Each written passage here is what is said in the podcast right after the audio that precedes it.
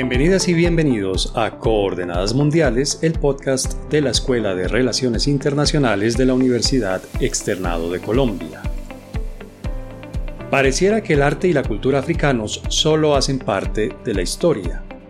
De hecho, como latinoamericanos, más específicamente como caribeños, conocemos y disfrutamos la influencia de la música y el baile africanos en nuestra propia cultura desde hace varios siglos. Sin embargo, la cultura y el arte como una de sus expresiones no son estáticos, es decir, no se han quedado congelados en un momento histórico dado, por el contrario, la cultura evoluciona, cambia, se mezcla y se transforma continuamente.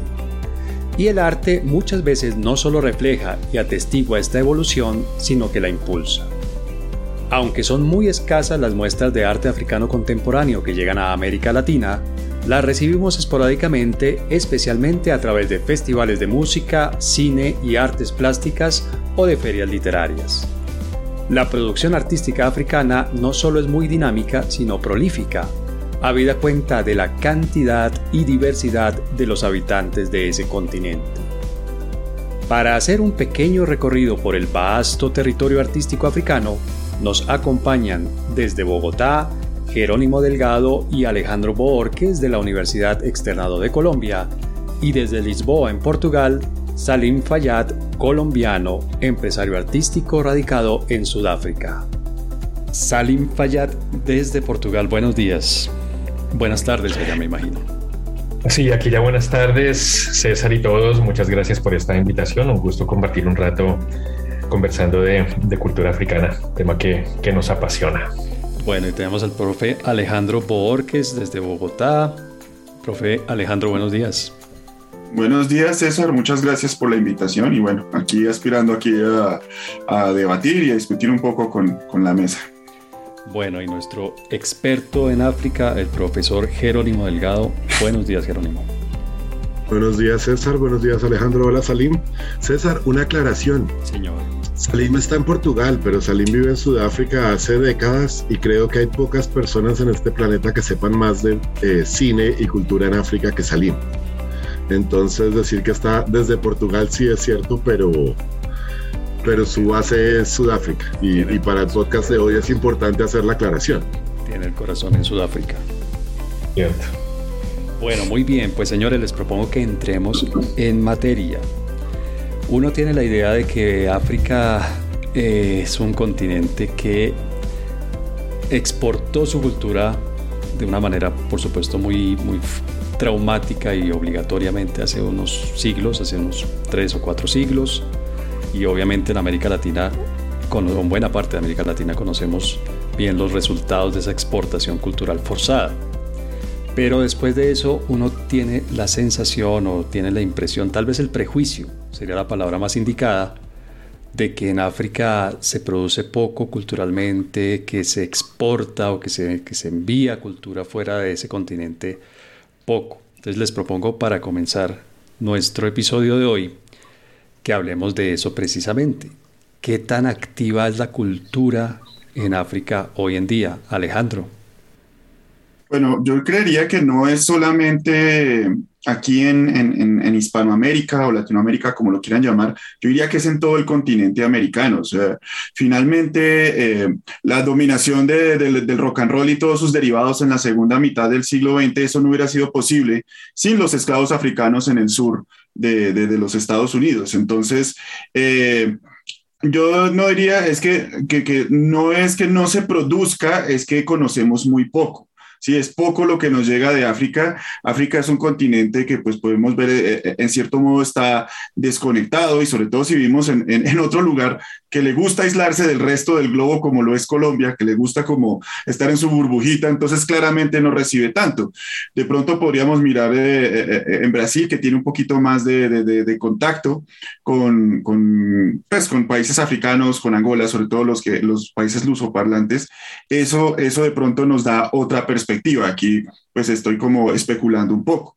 eh, claramente, pues un continente tan grande tiene que tener una riqueza cultural tremenda, que no la conozcamos es distinto, o que nos lleguen como versiones, digamos, distorsionadas, ¿no? Como la canción popular del danza kuduro, siendo que el kuduro es una música tradicional en Angola, ¿cierto? Entonces, esos, o la producción, digamos, de cosas que no necesariamente son de origen africano, pero han sido apropiadas por, por, por, eh, por jóvenes o artistas eh, africanos. Entonces, esa es como una claridad que, que, que, se que pues considero se debe hacer ahí. Y tal vez no llegan cosas del norte de África, quiero decir, de los países árabes de África, ¿no?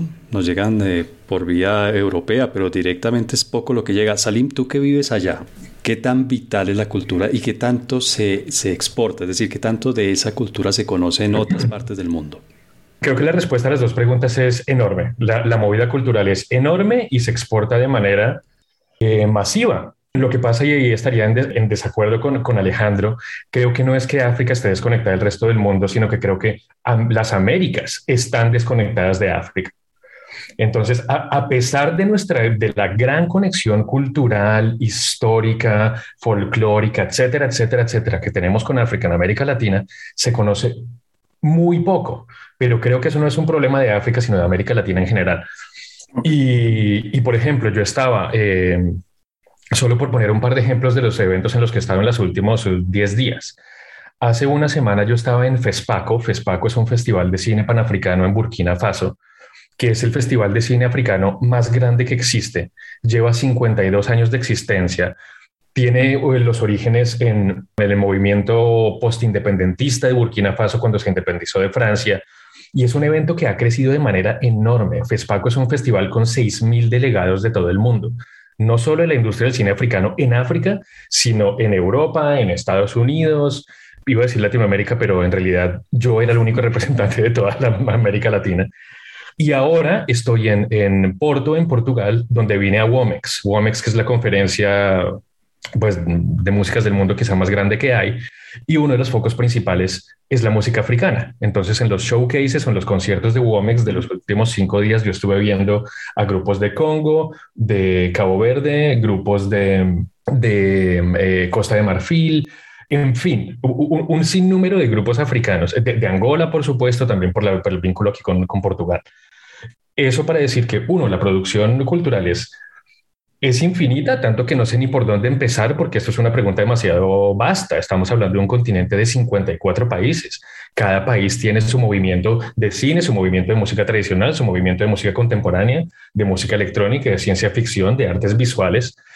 Y creo que Europa, con las, con las debidas problemáticas que más adelante quizá entremos, entremos en eso, Europa sí que tiene plataformas para esto. En los festivales de verano de Europa hay grupos de tuaregs, hay grupos de rock tuareg de, del norte de Mali, hay DJs de Angola, hay DJs de Sudáfrica. Entonces, otra vez, creo que la, la, la, desconexión tristemente es la falta de plataformas para esto en América Latina y la, fal y la falta de conocimiento que hay. Y, y perdón, solo por agregar una, una, una, cosita más, ahora que mencionaba César el tema de, de África del Norte es todo otro universo. Hablar de África subsahariana, y hablar del Magreb y del norte de África es todo otro universo porque vienen de diferentes contextos coloniales, diferentes religiones, diferentes culturas y diferentes modelos de distribución de la cultura también.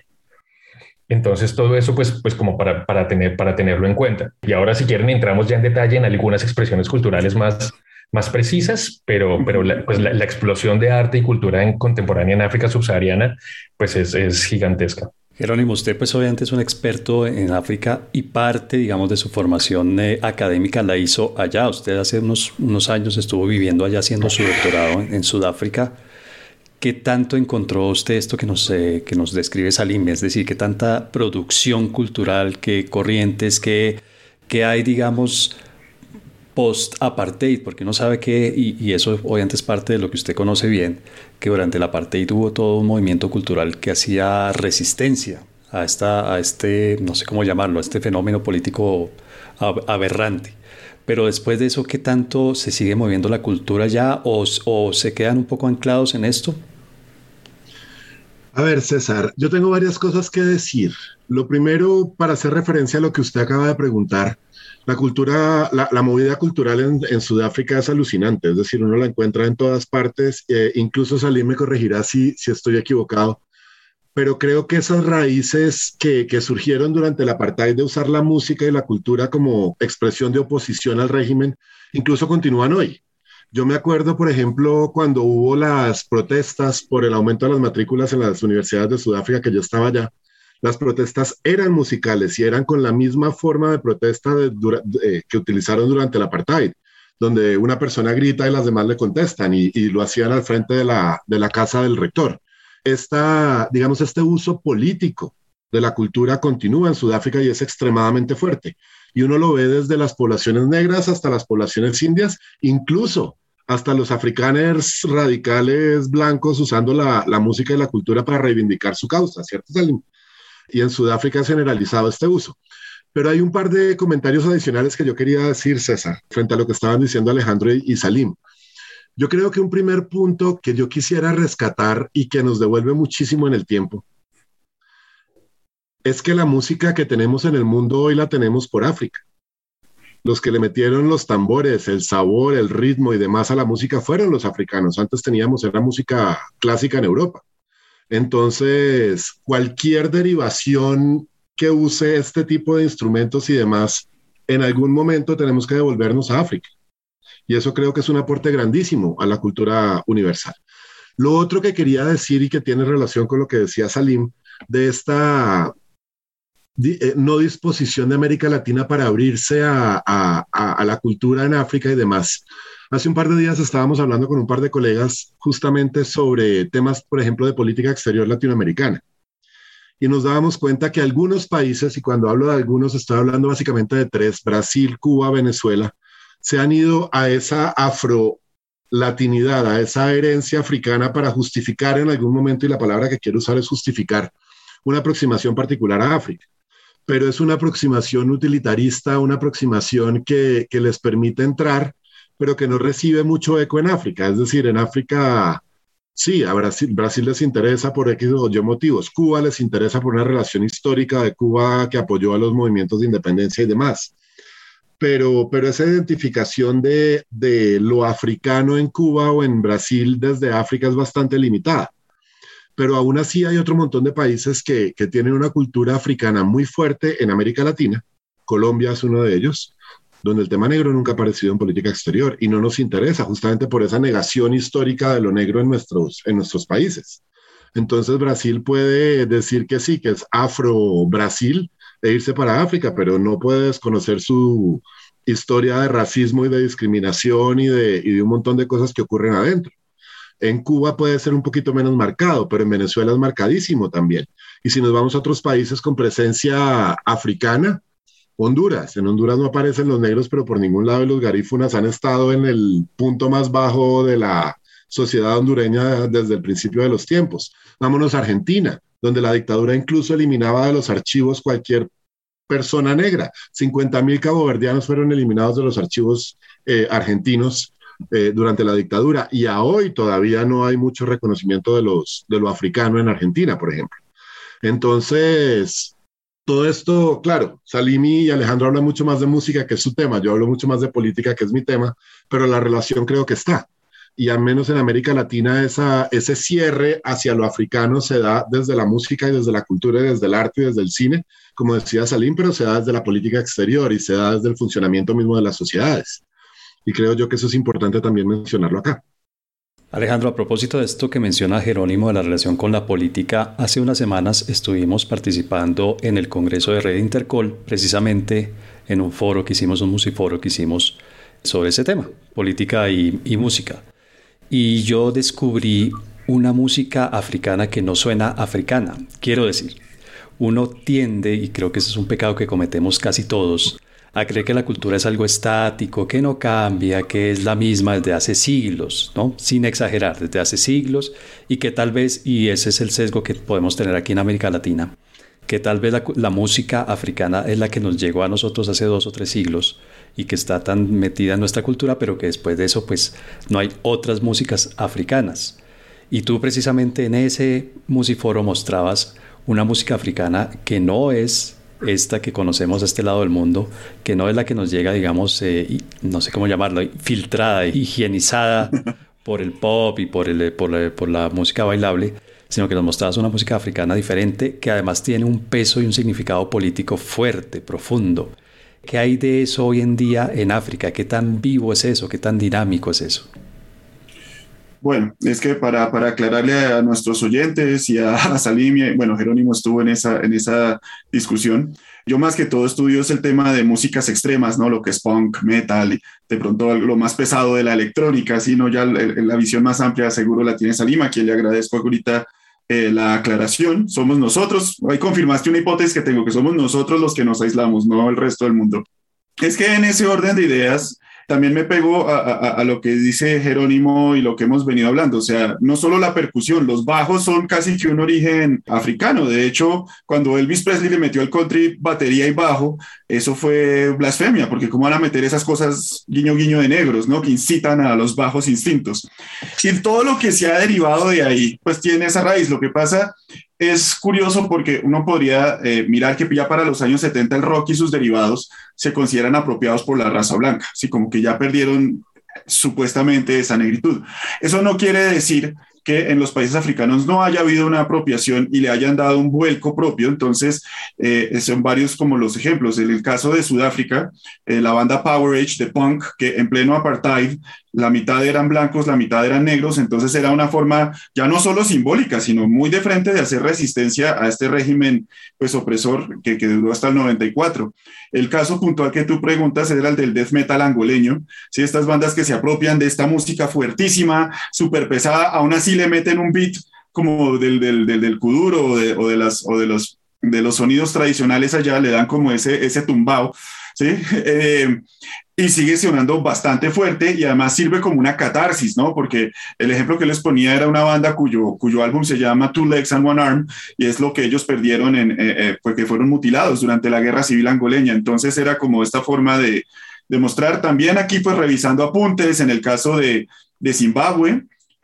sobre todo durante la dictadura de Mugabe, pues era una forma como de hacerle resistencia al régimen de, Mugabe, porque obviamente todo este tipo de música, todo esto estaba prohibido por ley, ¿sí? Y para algunos, eh, incluso en, casos, digamos, no tan, no, tan, no tan críticos de la política, en el caso de Botswana, eh, llama la atención porque incluso hay como, por así decirlo, una tribu urbana, un movimiento juvenil de eh, fans africanos del heavy metal, en, todas sus formas, que además se visten con, como vaqueros, pero es forrado en cuero. Ahí en el pleno desierto del Kalahari, yo no sé cómo se aguantan el calor, pero es muy particular porque hasta el sombrero es de cuero y salen y hacen los, los, cuernos arriba y demás.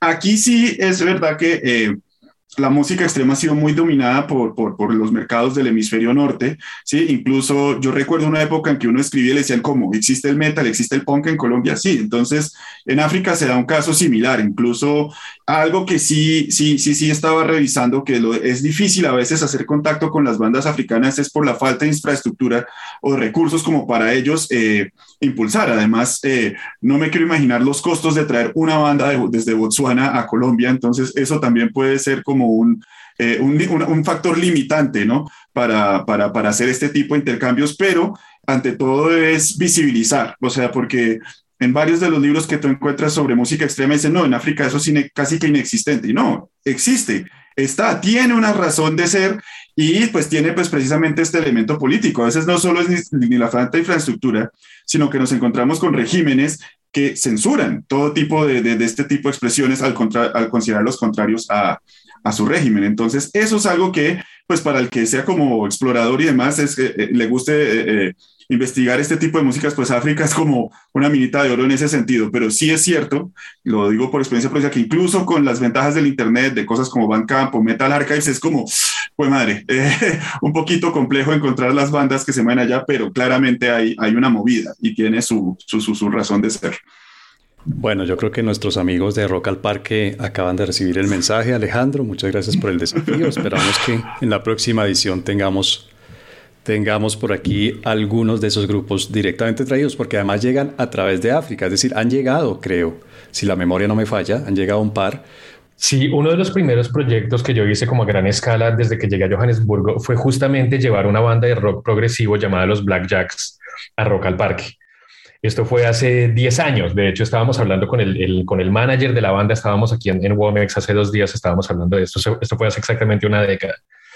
Y, fue una lucha justamente porque cuando yo trataba de proponer el proyecto a Rock al Parque y a promotores en Colombia me decían una banda de rock africana, pero me decían con una incredulidad como si yo estuviera tomando el pelo o como si yo estuviera tratando de venderles humo, ¿no? Como algo que no es muy real y me decían, pero ¿cómo así? Esto es como una cosa de tambores o qué? Yo, pues, pues que no, que, que no, o sea, me, me costó mucho trabajo convencerlos de que de lo obvio, ¿no? De que existe el agua tibia, o sea, que existe el rock en África.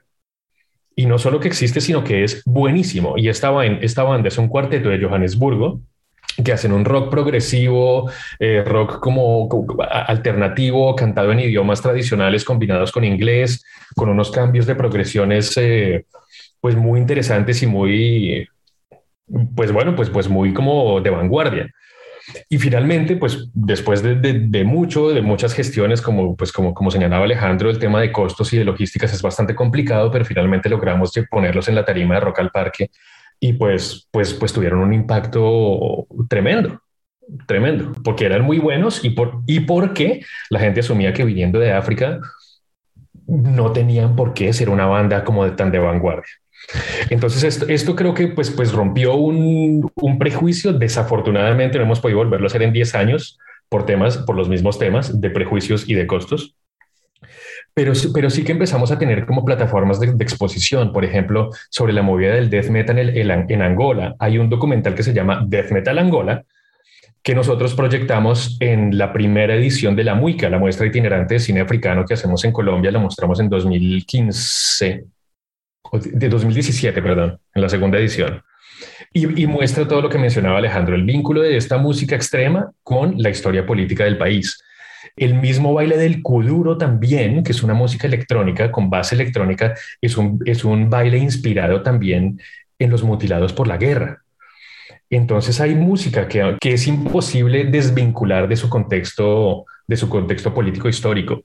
Eh, volviendo otra vez, recogiendo lo que decía Jerónimo antes, en Sudáfrica, por ejemplo, la escena del jazz es una escena muy poderosa y esto en Colombia no tenemos ni idea. Porque en Colombia, como en muchos otros países, el jazz es como una música de nicho, no como una música intelectual, como especializada, como de cócteles, como cara, de ir a conciertos caros. Y en Sudáfrica el jazz es música pop, todo el mundo en Sudáfrica se sabe el solo de saxofón de una canción que dura 13 minutos y eso en otras partes del mundo es casi que inconcebible. Y el jazz no solo es, pop, sino que todo el mundo lo conoce porque está vinculado a la lucha contra el apartheid desde los años 50 y desde los años 60. Es la música que se, que se cocinaba en los townships donde se estaba planeando la resistencia. Y eso, y eso sigue vivo hasta hoy. Hay que decir también que ese desconocimiento, ese prejuicio no es solamente sobre la música africana. Lo digo desde mi, desde mi experiencia personal. Yo creo que Rock al Parque y otros festivales nos han mostrado que hay rock de diferentes tipos y estilos y disonancias en ciudades que aquí en Bogotá uno no, no concebía que hubiera rock. ¿no? Estoy hablando de Barranquilla, por ejemplo, Villavicencio, Ibagué, Bucaramanga.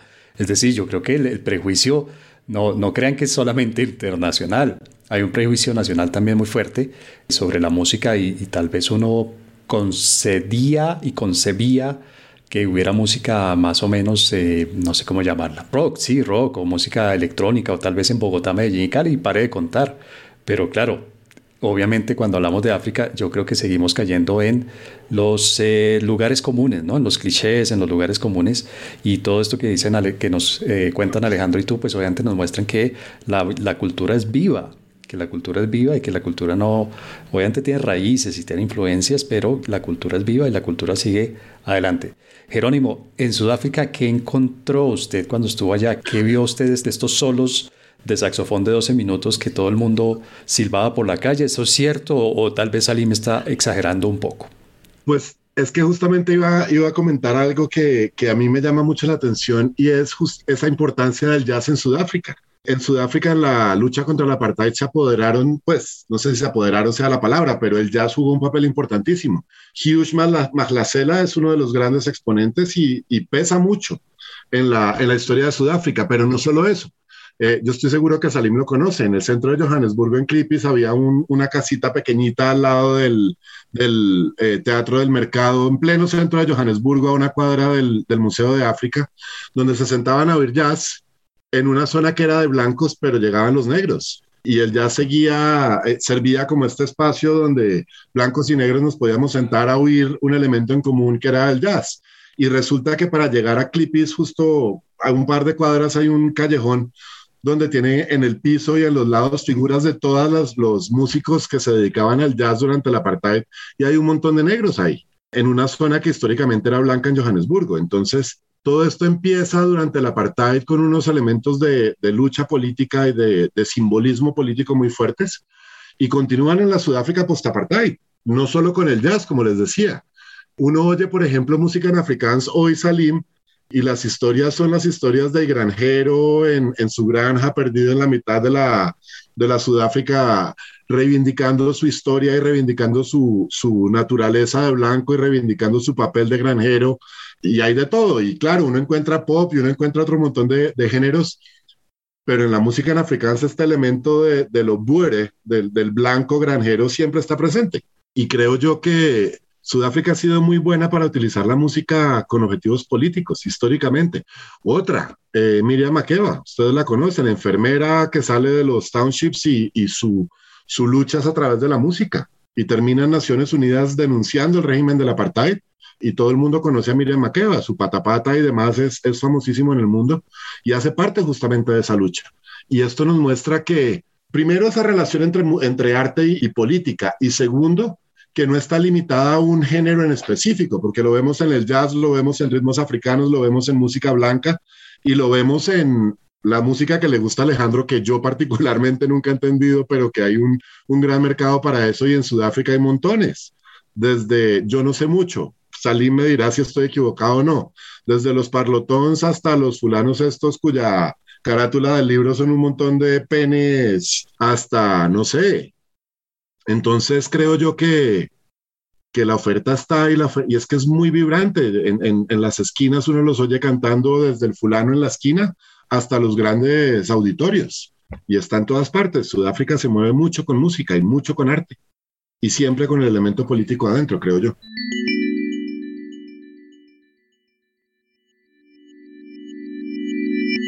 Salim, obviamente aquí te habrás dado cuenta, tenemos un sesgo hacia la música, pero nos gustaría saber esto mismo que decimos sobre la música, que estamos hablando sobre la música, se encuentra en la literatura, se encuentra en el cine, se encuentra en, no sé, en las artes plásticas. Hay toda esta vitalidad que nosotros conocemos muy tangencialmente, por supuesto, por la música. ¿También la encuentra uno en las otras artes? Claro que sí.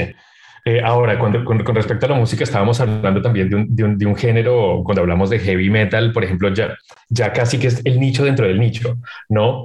Pero, pero cuando hablamos de explosiones culturales se da, se da a todo nivel. Claro, es que, es que no sé por dónde empezar. Y por ejemplo, digamos, los, los, en, literatura, pues hay, hay africanos y escritoras africanas que están llegando al Booker Prize, a los finalistas del Booker Prize en los últimos años. Cincy Dambarengba de, de Zimbabue, está Masa Mengiste de, de, Etiopía, que son dos de las escritoras jóvenes top del, del continente, eh, por hablar de literatura. En el ámbito del cine, es que ni siquiera sé por dónde empezar. El cine en África tiene una historia que es quizá un poco más compacta que en otras partes del mundo.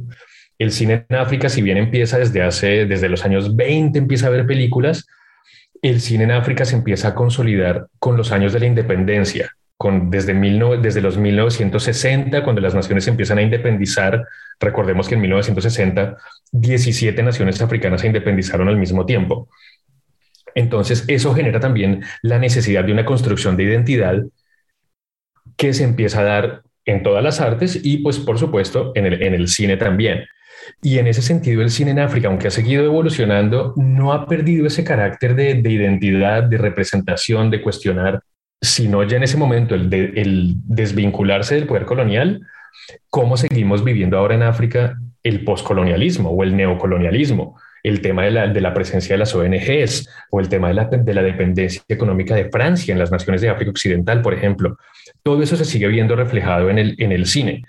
Y una de las muestras que es, es este festival que acabo de mencionar, que podría mencionar otra docena, pero es este FESPACO, FESPACO en, en Ouagadougou, en Burkina Faso un festival con, con 6.000 delegados. Es que, por ejemplo, tenía más que Womex aquí en, en, en Europa, tres veces más que Womex.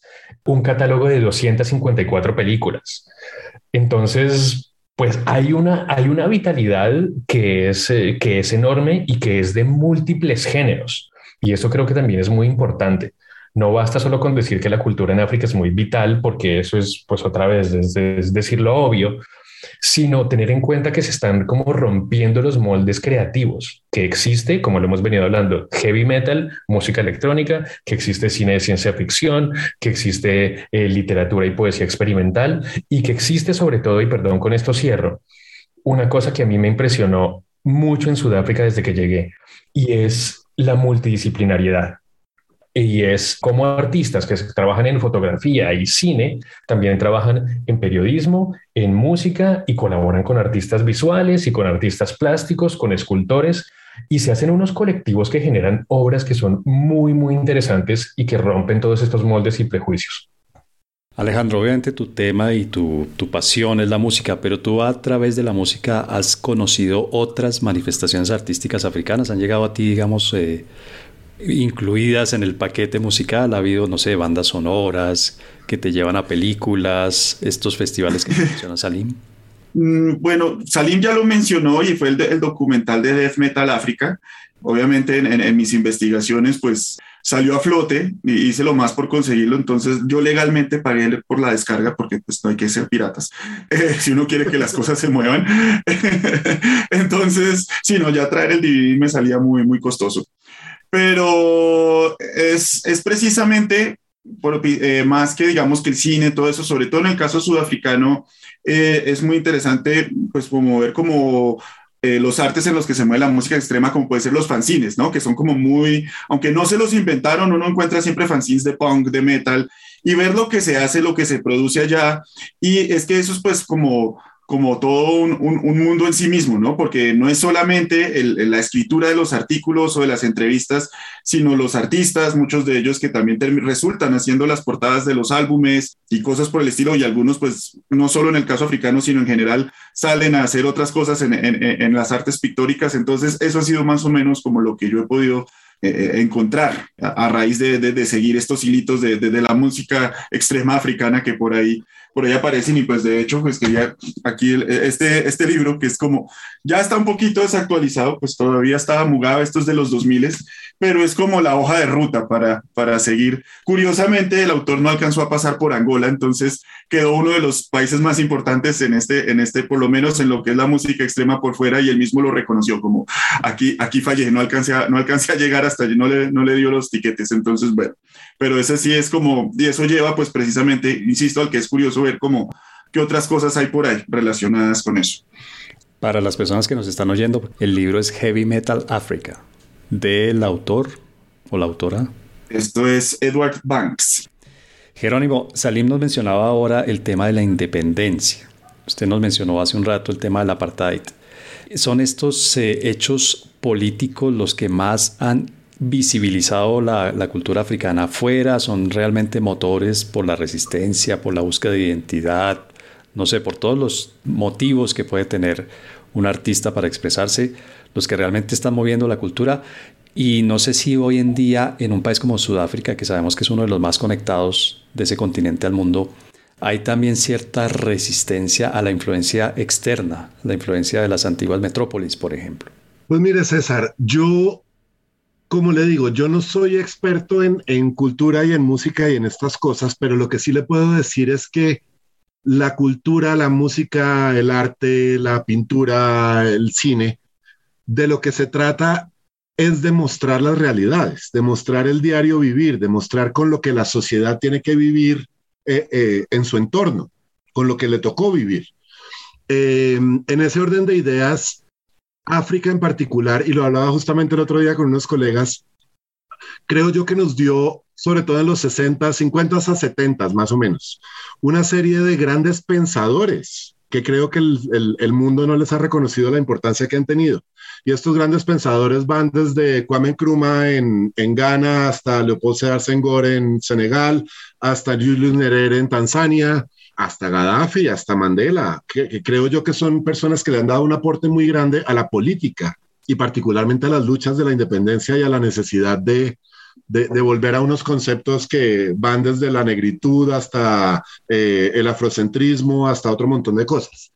Entonces, en ese orden de ideas, yo creo que es normal y lógico que la música y, el arte y la cultura respondan a esas realidades y, y, a esa lucha por la independencia y a esa y a esas dependencias que quedaron después y al neocolonialismo y a las dinámicas de pobreza y a, y a las historias de africanos que logran salir adelante a pesar de, ¿vale?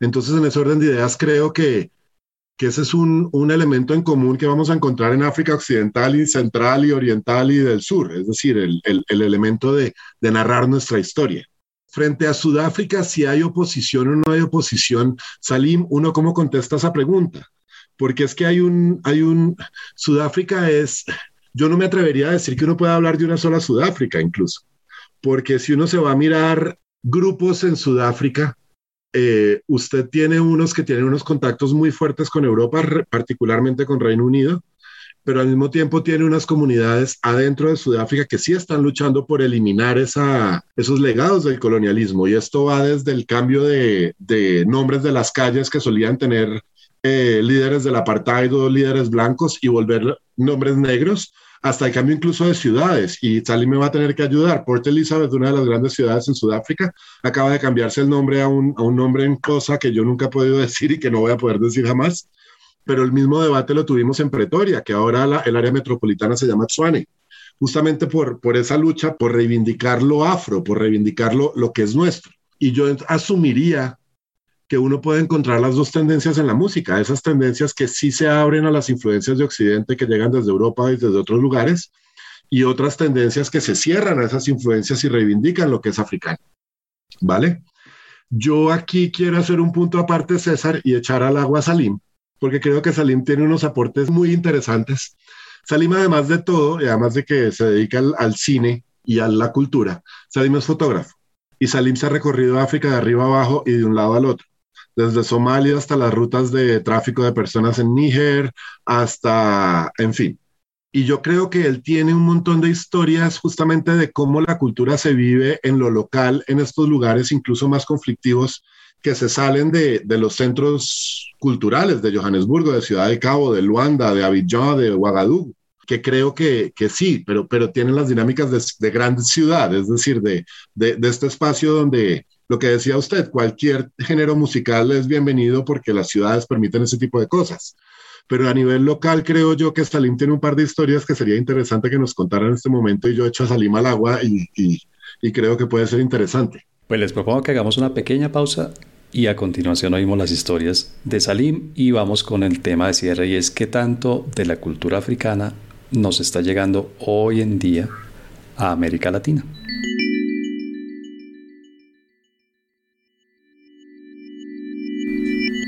Bueno, Salim, Jerónimo hizo una invitación con tono de desafío, con tono de... En fin. ¿Cuál es, ¿Cuál es la historia que tienes alrededor de lo que nos contaba Jerónimo en el final del primer segmento de este episodio? A ver, como suele, como suele suceder, Jerónimo me, me coge cortico. Pero, a ver, uno, uno, de los temas que a mí, que a mí más me, o que, que más me, que más me interesa es, es, es, vincular, vincular la cultura con el, o las expresiones culturales con el contexto local. Y, para mí es muy interesante ver cómo la cultura o las expresiones culturales y artísticas mejor sobreviven o mutan o se transforman en contextos hostiles, ya sea en, contextos de migración, en contextos de desastre natural, en, en, contextos de conflicto. Y podría nombrar muchos ejemplos, pero uno, uno de los que, que, que más me parece que ilustran es el caso de Yole África, que es una entidad cultural en el este del Congo. Y me parece que es muy ilustrativo porque el, este del Congo es una ciudad o es una zona mejor que se caracteriza por porque ha estado en conflicto por más de 20 años y es uno de los conflictos más mortíferos del mundo. Entonces no, Digamos que esto lo mencionó el Congo sin temor al prejuicio. Es un, es un, es un lugar donde, donde han muerto más de 5 millones de personas y que casi, casi el mismo número de personas que murieron en la Segunda Guerra Mundial. Y en el corazón de este conflicto hay una entidad cultural que se llama, una, como un centro cultural que se llama Yole África, eh, fundado por un señor que se llama Pednan Daliko, congoleño. Y lo que hacen es que capacitan a jóvenes en temas audiovisuales. Entonces, es cierto que algunos de estos jóvenes pudieron haber estado vinculados a grupos armados. En esta zona operan más de 30 grupos armados y algunos de ellos no, pero pues están en riesgo de, involucrarse con estos grupos, pero son jóvenes que después de trabajar con Yole África empiezan a aprender a hacer documental, a manejar una cámara, a hacer sonido, a hacer edición de video, corrección de video y cosas muy específicas también técnicas de la producción audiovisual. Esto también sucede en un contexto en el que hay una movida muy grande de breakdance. Y aquí volvemos al nicho del nicho. En Goma, en el este del Congo, en la frontera con Ruanda, resulta que hay un montón de tropas de breakdance que son de, pues de, nivel internacional. Entonces, estos chicos viven en un contexto que es hiper complicado a nivel de violencia, pero también hiper creativo. Y, en este sentido, Yole África está haciendo un trabajo pues, de un valor y de un impacto social enorme. Entonces, ese es el tipo de, cosas que me gusta ver a mí a través de, como en mi trabajo fotográfico y periodístico, es ver cómo esas expresiones culturales eh, sobreviven y se adaptan a los, a los contextos hostiles, digamos. Y lo mismo pasa, solo por dar otro ejemplo vinculando a, a Sudáfrica, el tema del car spinning, ¿cómo se dice eso? Como el, como el hacer trompos. ¿no? Hacer trompos en el carro.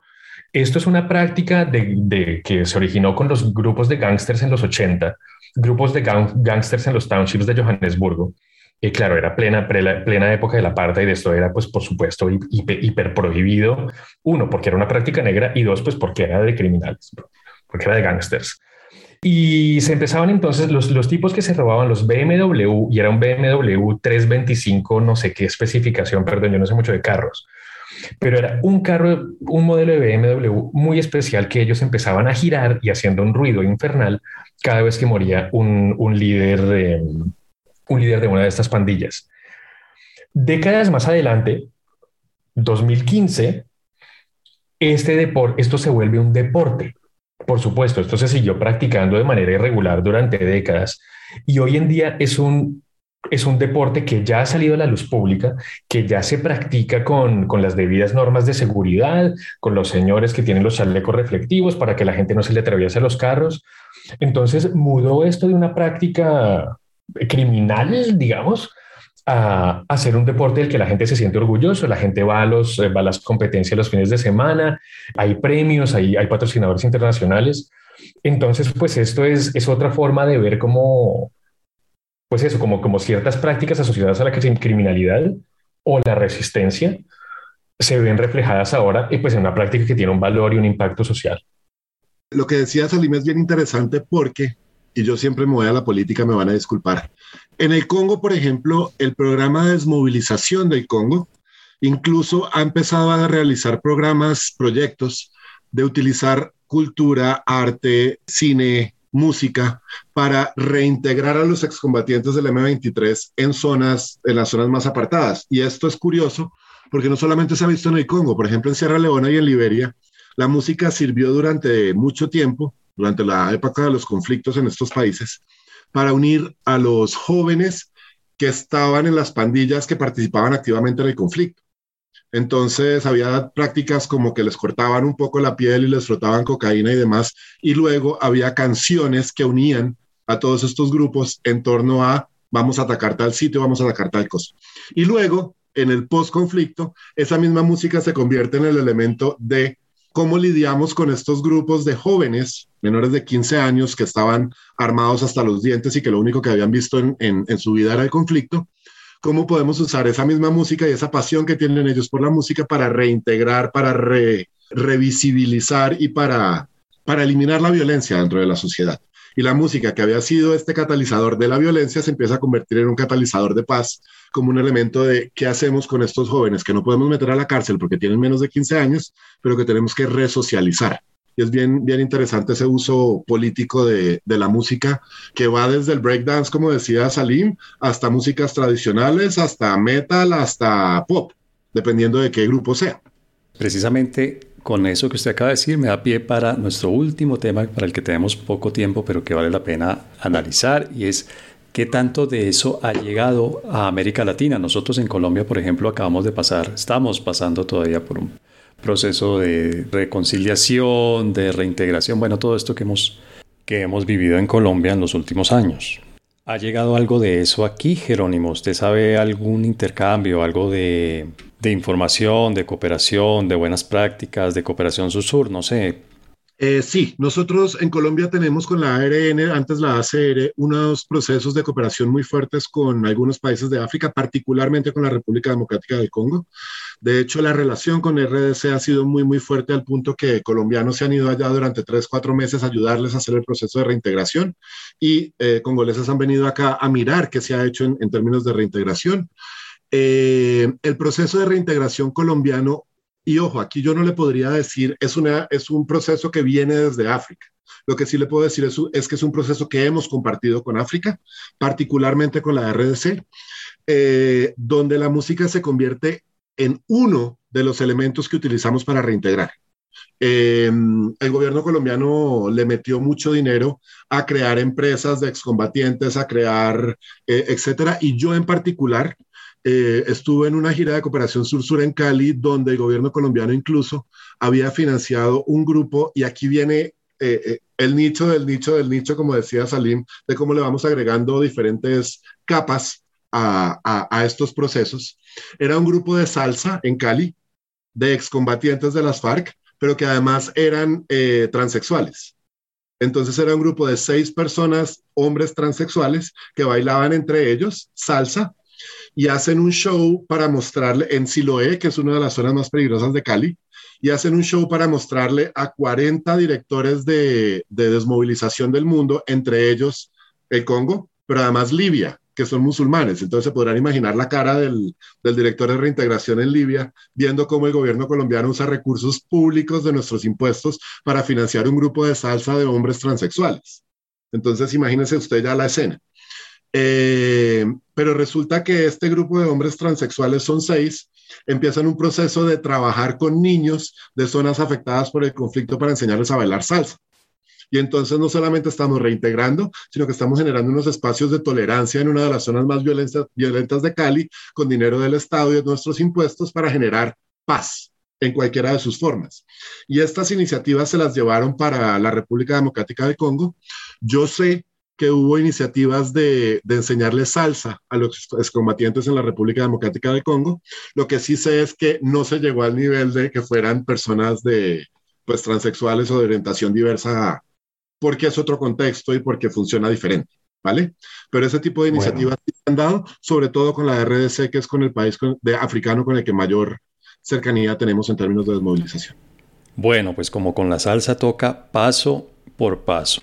Alejandro, obviamente tu pasión es la música y por eso estás explorando el mundo musical. El mundo musical quiero decir el planeta y la música que se produce en diferentes sitios del planeta. ¿Qué tanto de la música africana llega a Colombia? Quiero decir, no solamente por la gente gomosa como tú, por la gente interesada y activa en la música. ¿Tú te has topado, por ejemplo, con música africana o con arte africano? Eh, literatura, cine, artes plásticas. Yo en, en, ese, en ese orden de ideas, yo sí creo mucho, y me pueden corregir, salir y Jerónimo, esto ya es la mirada de alguien que no, no ha tenido la oportunidad de ir a África y que de pronto no ha estado tan, tan inmerso con lo que se hace en África, sino pues muy como desde el nicho precisamente, que además, como comentaba, pues tocó jalar varios hilos hasta encontrarlo. Eh, eh, yo sigo considerando que aquí lo que nos llega África eh, me recuerda mucho lo del libro Edward Said del orientalismo, es como una versión como exoticista de África, muy filtrada por los medios eh, norteamericanos y europeos, ¿sí? No solo en las películas, siempre que nos muestran como la ciudad africana o no sé, de sangre, siempre es como el tugurio, el sitio es inmundo, espantoso. Eh, además, pues es como, son las mismas productoras que muestran a Bogotá como si fuera el centro de Melgar. Entonces yo creo que es eh, una, una, una, una, una, vaina, sí, como, como esa mirada toda exótica, sí, ese, ese orientalismo. Estaba revisando de, de, de algunos artistas que hablábamos antes de esta transmisión con César, como Doctor Alban, de ahí seguí la pista y por ejemplo Nene Cherry, sí, entonces cuando nos llega un cantante africano como Sil o en Yusuf Dur, que ahora creo que está en la política senegalesa, pero fíjense todos los filtros que tuvo que pasar para que llegara aquí, o sea, de milagro nos llegó The Antwoord, que pues no es una banda de música extrema, pero sí tiene una imagen bastante fuerte. Sí, eh, eh, en cuanto a imagen y estética, sí son, sí son bastante extremos, pues son bastante buenos, independientemente si sean extremos o no, a mí me gustan bastante pero también, digamos, ese exoticismo, yo creo que la, la, influencia más dura que uno ve es algo que, que, que, que, comentábamos con César en otras ocasiones, ¿no?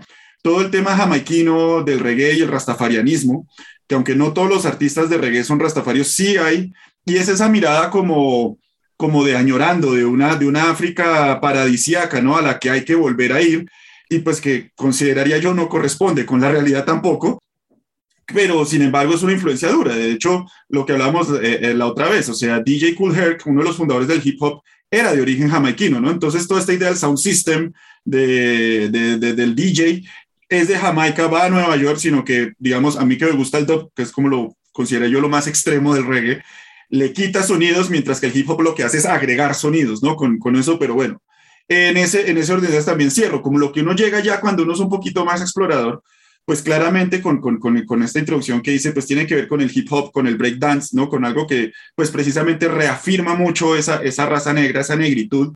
Y pues que lo que hablamos de, del tema de recursos, porque eso no solo sucede en África, sucede aquí también. O sea, para un pelado que no tiene muchos recursos, es más fácil un tornamesa o trabajar con equipos electrónicos que armar toda una banda de metal, ¿no? Que es la batería, los amplificadores, la guitarra, el bajo. Además, que es un lío que ya, a los 40 nunca logré resolver y es conseguir gente firme para la banda que se le dedique. Entonces, eso siempre, digamos que es, pero yo me mantengo, la mirada que nos llega aquí de, de, África todavía es muy exotizada, no es tan puntual, necesitamos de gente como Salim Jerónimo como que nos, nos muestren otra, otra perspectiva.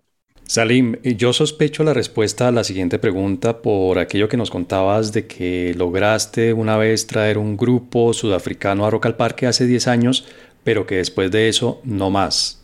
¿Qué tan receptivos somos aquí en Colombia y en América Latina en general a los grupos eh, africanos, no solamente de música, sino de todas las artes? Yo creo que el interés está creciendo y, el tema con las bandas es un, es, un tema, es un tema aparte porque es un, hay una cuestión de costos y de logísticas que son bastante complicadas, incluso desde Europa. Entonces, si quieres volar una banda ya desde algún país africano, pues duplícale costos, tiempo y logística.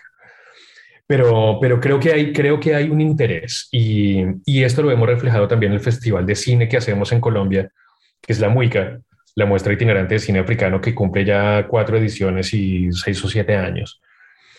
Y es, eh, claro, el, cine implica, o llevar películas implica otro tipo de costos que son más manejables. Y a través de la MUICA lo que estamos haciendo es, es llevar películas que justamente rompan como con esos prejuicios, con esos estereotipos y con esa imagen también que mencionaba Alejandro, eh, como que me parece muy acertado, como un poquito romantizada de África, como ese origen, como idílico, como medio selvático, cuando éramos puros precoloniales, pues todo eso es muy interesante, pero eso todo eso está muy alejado de la realidad. ¿Y qué pasa en un lugar como, pues, como la industria del cine en África, donde se están utilizando pues, pues, eh, eh, drones, realidad virtual, ciencia ficción, eh, tecnología de punta? ¿Qué pasa? Es que, ah, no, esto no, esto no es África. Pues, pues, pues no, estamos a través de estas películas mostrando realidades distintas, realidades contemporáneas, contadas por los cineastas africanos y no por los realizadores de Hollywood de Europa, que es normalmente lo que nos llega en América Latina. Entonces, ver qué tipo de historias están contando y cómo, con qué herramientas. ¿Por qué se puede contar una historia de impacto político a través de la ciencia ficción, por ejemplo, a través del humor, a través de la comedia? No tiene que ser un documental de, niños flacos, que es lo que nos, con lo que nosotros crecimos en los 80, ¿no? Que es parte de nuestra cultura visual, desafortunadamente. Entonces, todo eso es lo que estamos tratando de desencajar. para, cerrar y responder finalmente a tu pregunta, es que creo que la gente sí es receptiva a las artes contemporáneas africanas. Cuando empezamos con la muica, eh, era un experimento, no sabíamos si iban a ir a las películas los cinéfilos o las personas de organizaciones afro o las personas organizadas en, o interesadas en derechos humanos o en la academia, pues la respuesta es todo el mundo, todo el mundo. Y ahora, en este año, estamos haciendo una edición en cuatro ciudades diferentes, con edición online, miles, miles de espectadores. Tenemos un ciclo de 10 conferencias, 10 paneles virtuales, con 23 invitados de países africanos. Esto no se había visto nunca y se ha dado, muy entre comillas, no gracias a la virtualidad pandémica. Entonces tenemos un, un, contenido muy rico, muy variado y muy contemporáneo, pues que estamos, que estamos trayendo y creemos que la gente está respondiendo a eso. Lo interesante, o bueno, lo que más me llama la atención de lo que tú dices, no es del lado de la oferta. Como tú dices, pues eh, la virtualidad permite que la gente se conecte desde allá y eso pues por supuesto abarata mucho los costos. Pero me llama mucho la atención es desde el lado de la demanda, es decir, hay gente para todas esas actividades? Es decir, ¿hay público que se conecta a todas esas actividades que tú mencionas? Sí, y lo, y lo, y lo, y lo que pasa es que antes no existía el horizonte, digamos que África era totalmente invisible como un productor cultural. Cuando tú empiezas a poner estas películas y empiezas a promover por redes sociales que nosotros estamos trayendo ciencia ficción de Camerún, un western de Sudáfrica, una película rodada solamente en, en, eh, en iPhone, entonces la gente empieza a decir, tanto el público como organizaciones y promotores culturales, empiezan a decir, ah, esto existe, que no, que no sabían, no es que no les interesara, es que no sabían. Y, nosotros recibimos casi semanalmente eh, invitaciones a programar películas, eventos en Colombia, pero también eventos en Ecuador, en México, en Argentina, en Uruguay. Entonces, sí que cuando tú lo pones sobre la mesa, sí que se despierta un interés, un interés de la gente y creo que, y creo que el público está ahí. Jerónimo, ¿usted coincide con Salim? Es decir, si hay eh, interés por la cultura africana, le pregunto obviamente desde su experiencia profesional y personal, es decir, ¿hay interés por la cultura africana?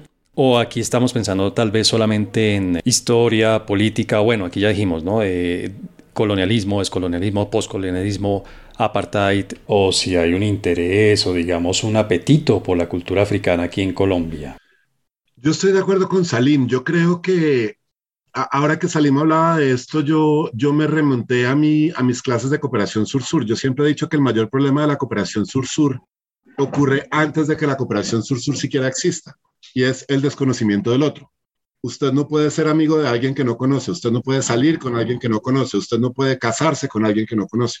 El gran problema es ese desconocimiento, ese puente roto que ha existido históricamente entre, entre América Latina y África, particularmente entre Colombia y África.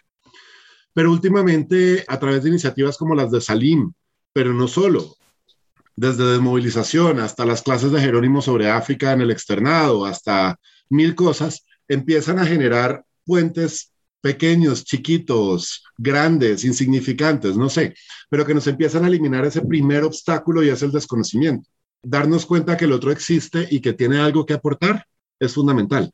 Y creo que en los últimos años, y Salim ha hecho un trabajo alucinante en eso, en los últimos años nos hemos empezado a dar cuenta que África existe y que tiene mucho que dar en términos culturales, pero también en otro montón de términos, políticos, de cooperación, lo que sea.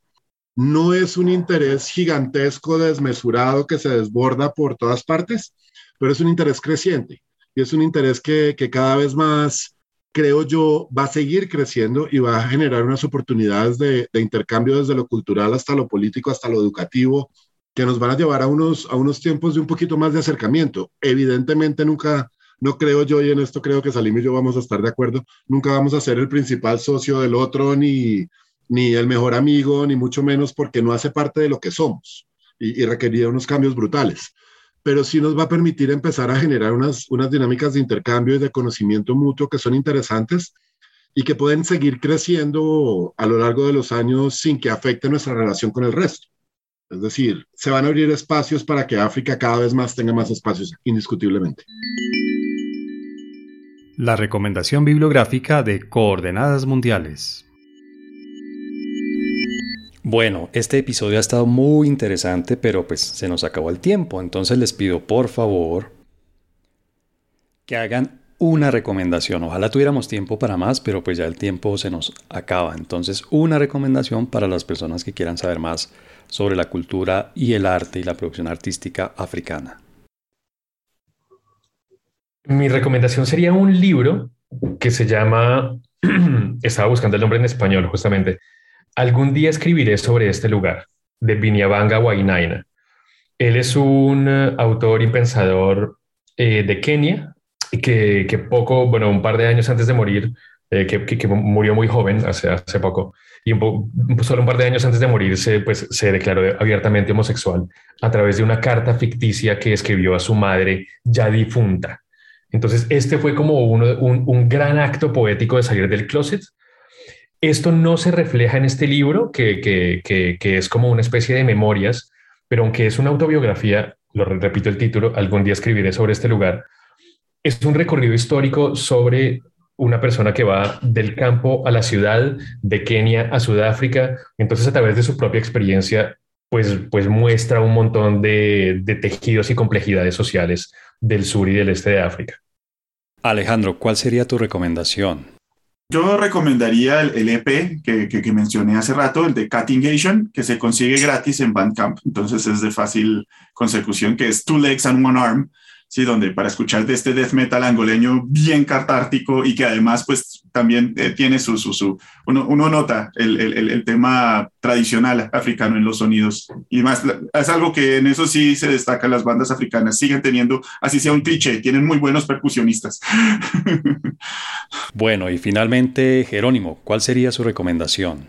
Mi recomendación son dos muy rápidas y además diferentes. La primera, métanse a la página de la Muica métanse y miren las películas que ha estado publicando la, eh, la Muica eh, y que ha estado divulgando la, eh, la Muica, no solamente este año, sino los anteriores. Tiene una selección fantástica y creo que les da una aproximación muy, muy chévere al cine africano, que creo que es importante. Y dos, César, le voy a pasar los links. Tenemos tres entrevistas con Salim, que en una nos habla justamente de cine, en la otra nos habla de migración y en la otra nos habla de cómo cubrir conflictos en África.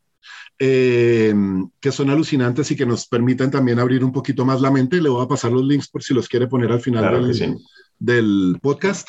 Eh, creo que a la gente le puede servir mucho. A propósito, los invitamos a ver eh, estos vínculos y esta información que nos han dado nuestros invitados de hoy en nuestro blog Coordenadas Mundiales, se llama igual que este podcast. Y ahí pueden encontrar más información sobre este tema y muchos más de relaciones internacionales.